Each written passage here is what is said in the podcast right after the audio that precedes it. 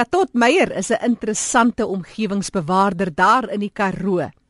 En dit is op eg Karoo manier waar hulle hierdie bewaringswerk doen in 'n besondere omgewing. Aan die een kant is dit Tsikama, die inheemse bos, die Karoo by Uniondale se kant met die Karoo plante en dan die Outeniqua fynbos en ook die Nysna inheemse woud. Katot vertel meer oor die biodiversiteit wat behoue gebly het oor die jare met 'n verskeidenheid van voëls en wonderlike dierelewe. Dit was tydens die KAKNK wat ek by hom gaan inloer het om ons die stories te vertel.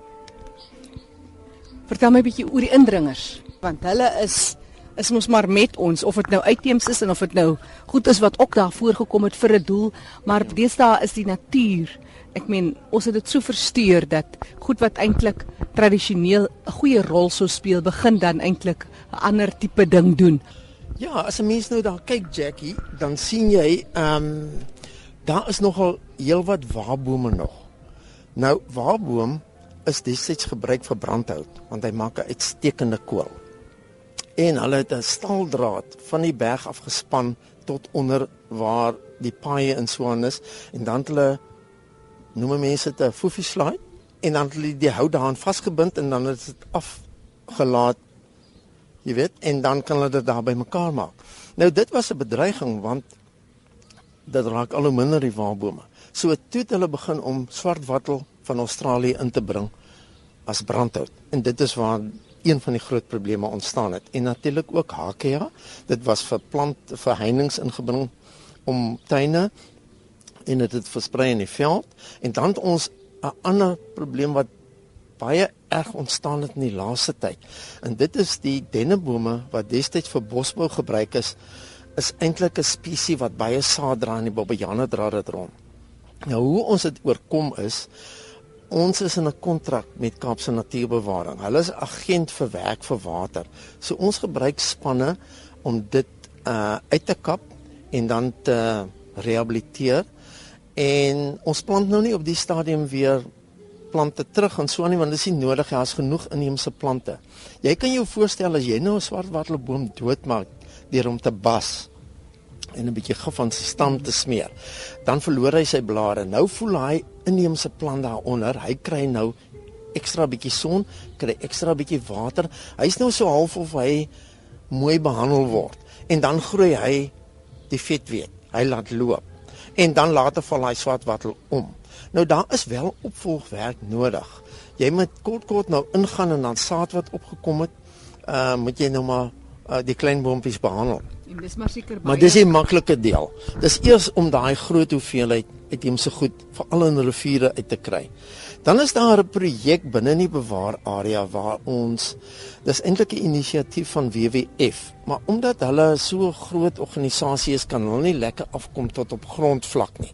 So ons het 'n opvanggebied geïdentifiseer van so ongeveer 100 uh hektaar. Dan het ons 'n meetapparaatjie ingesit. Nou dis is in 'n stuk blik met 'n vee kep ingesny. So as die water daar deurvloei, en jy meet die hoogte wat die water daar deurvloei, dan het jy die volume in kubieke meter per uur of liter per sekonde of wat ook al. En dan het ons 'n reënmeter daar opgesit en dan het ons ook so 'n blikkaart, maar hy's nou mooi reguit want ons skryf daarop. Dis 'n spesiale baie gesofistikeerde soort apparaat wat ek gebruik om dit te skryf. Uh blons gebruik dit ook. En dit te noem 'n mens Tipex. Jy weet as 'n mens op dakverf met Tipex skryf, dan kan jy lekker fyn skryf. Dit is soos verf, dit hou lank. Dis eintlik um 'n notaboek wat in die veld staan. En dis meestal die reënval, die persentasie van die opvanggebied wat skoongemaak word en natuurlik die vloei. En dit is in die vorm van kurwes, uh jy weet teenoor die datum en die hoeveelheid. Nou iemand kan daar kom kyk, hy kan eintlik as 'n gesin kom. As jy nou kyk hier waar ons nou vandag sit, hier by die kunstefees en jy ons sit in 'n tuin by 'n huis.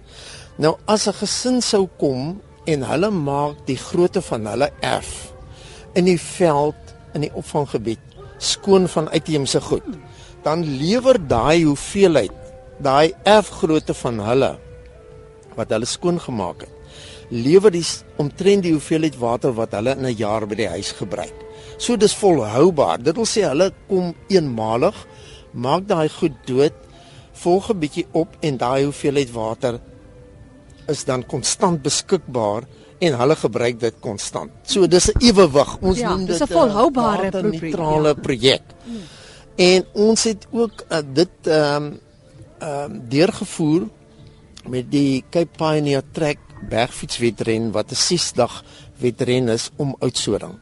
So die mense gebruik storte, daar's uh, gaste wat saam met hulle kom, hulle bly in gastehuise en die fietsse word gewas en die ouens drink taamlik baie water want hulle raak nogal dors hier in die klein Karoo. Mm -hmm. As en ons het al daai water ehm um, ons het 'n sommetjie gemaak van hoeveel liter of kubieke meter word gebruik op die resies.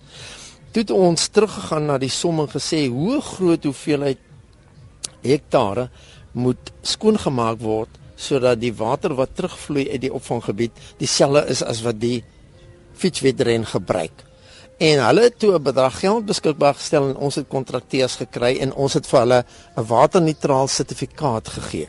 Dis die enigste fietswedren met 'n waterneutraal sertifikaat wat sê ja, ons het water nuut gemaak.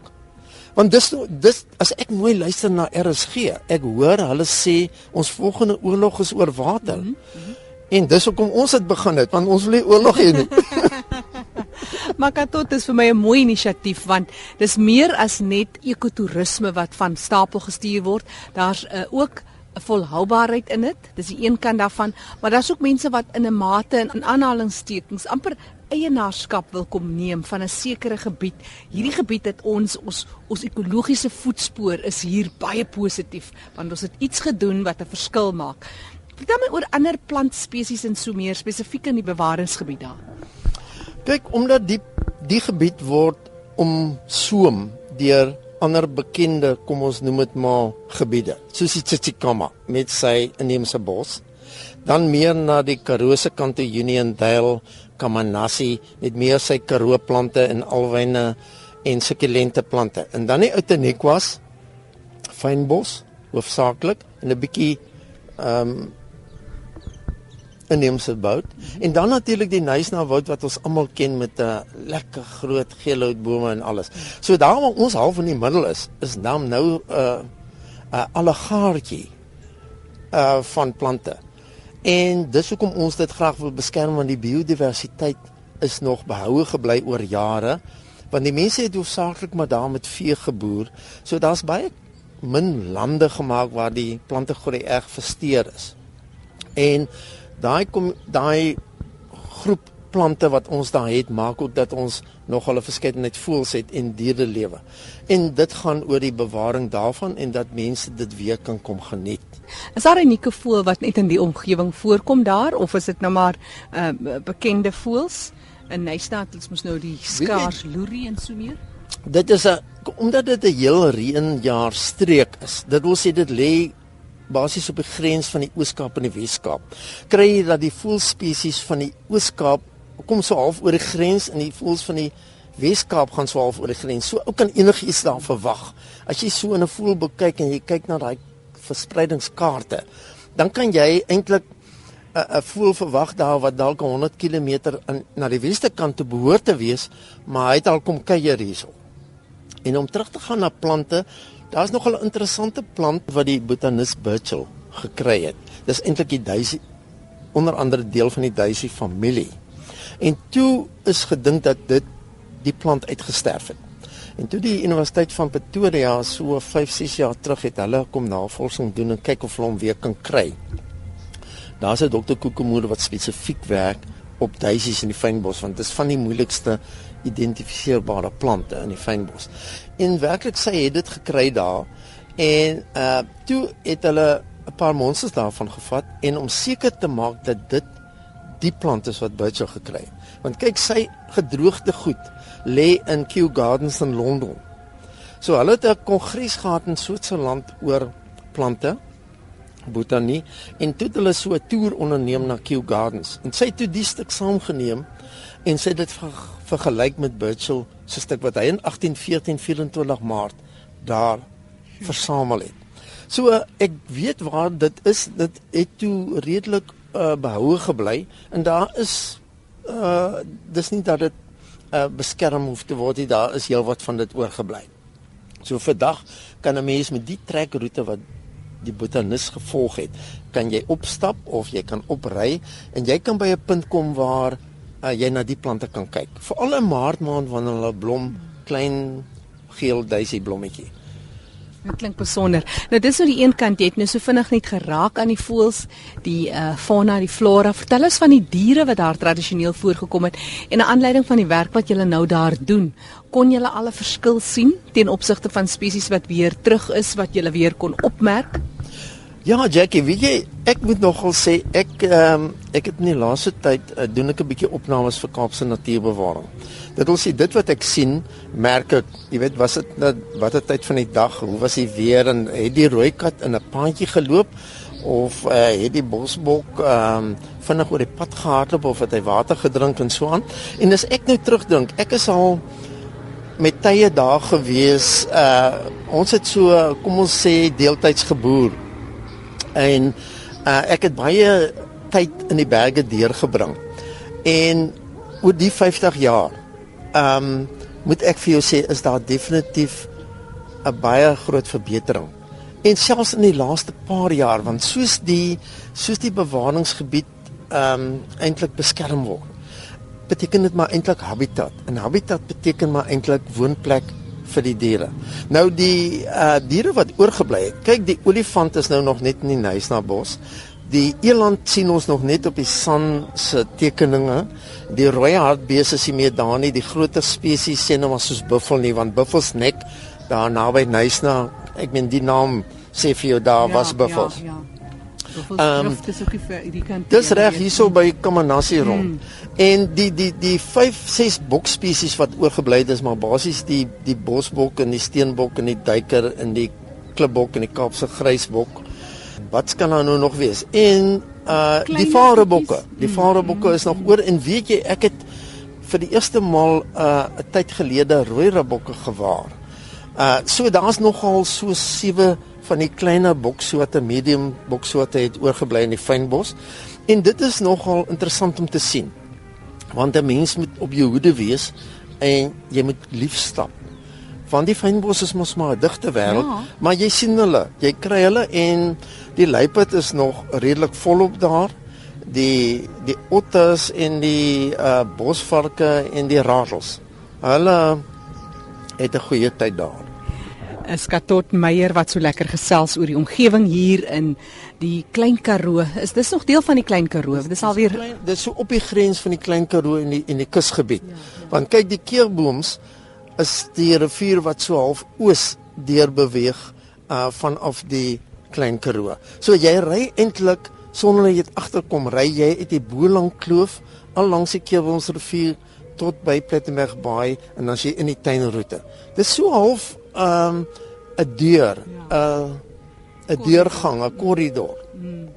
Katot Meyer wat so gesels vir hierdie spesifieke een jy het gepraat van dis privaat inisiatiewe dis uh, nie regeringsorganisasies 'n uh, bietjie werksaam met 'n uh, Kaapse natuurbewaring uh, individue soos jouself groot samewerking is daar 'n webtuiste waar mense meer kan oplees of toe na jy weet sommer net kyk wat gaan aan of 'n kontaknommer dalk wat sou jy voorstel ek ek dink ehm um, ons werk eintlik op die stadium nou net om die webtuiste te verander na meer kom ons sê in die vorm van film. Ehm um, dis sulke kort stukkies wat ons vir mense wil wys hoe lyk die wêreld. Jy weet 'n webtuiste is 'n vreeslike ding. Ek is glad nie in tegnologie nie en elke keer as ek so iets wil gebruik, dan kan ek nie mooi sien hoe lyk 'n komplek langs die Oranje rivier nie. En ons het besluit ons gaan ons webtuiste opdateer wat dit betref. As die ou wil sien hoe lyk die omgewing of hoe lyk die berge of hoe lyk die riviere of hoe lyk 'n boskamp of hoe lyk jy weet 'n ou Ossewa roete, dan moet hy nie 'n foto sien nie. Dan moet hy werklik sien jy weet in die vorm van 'n film.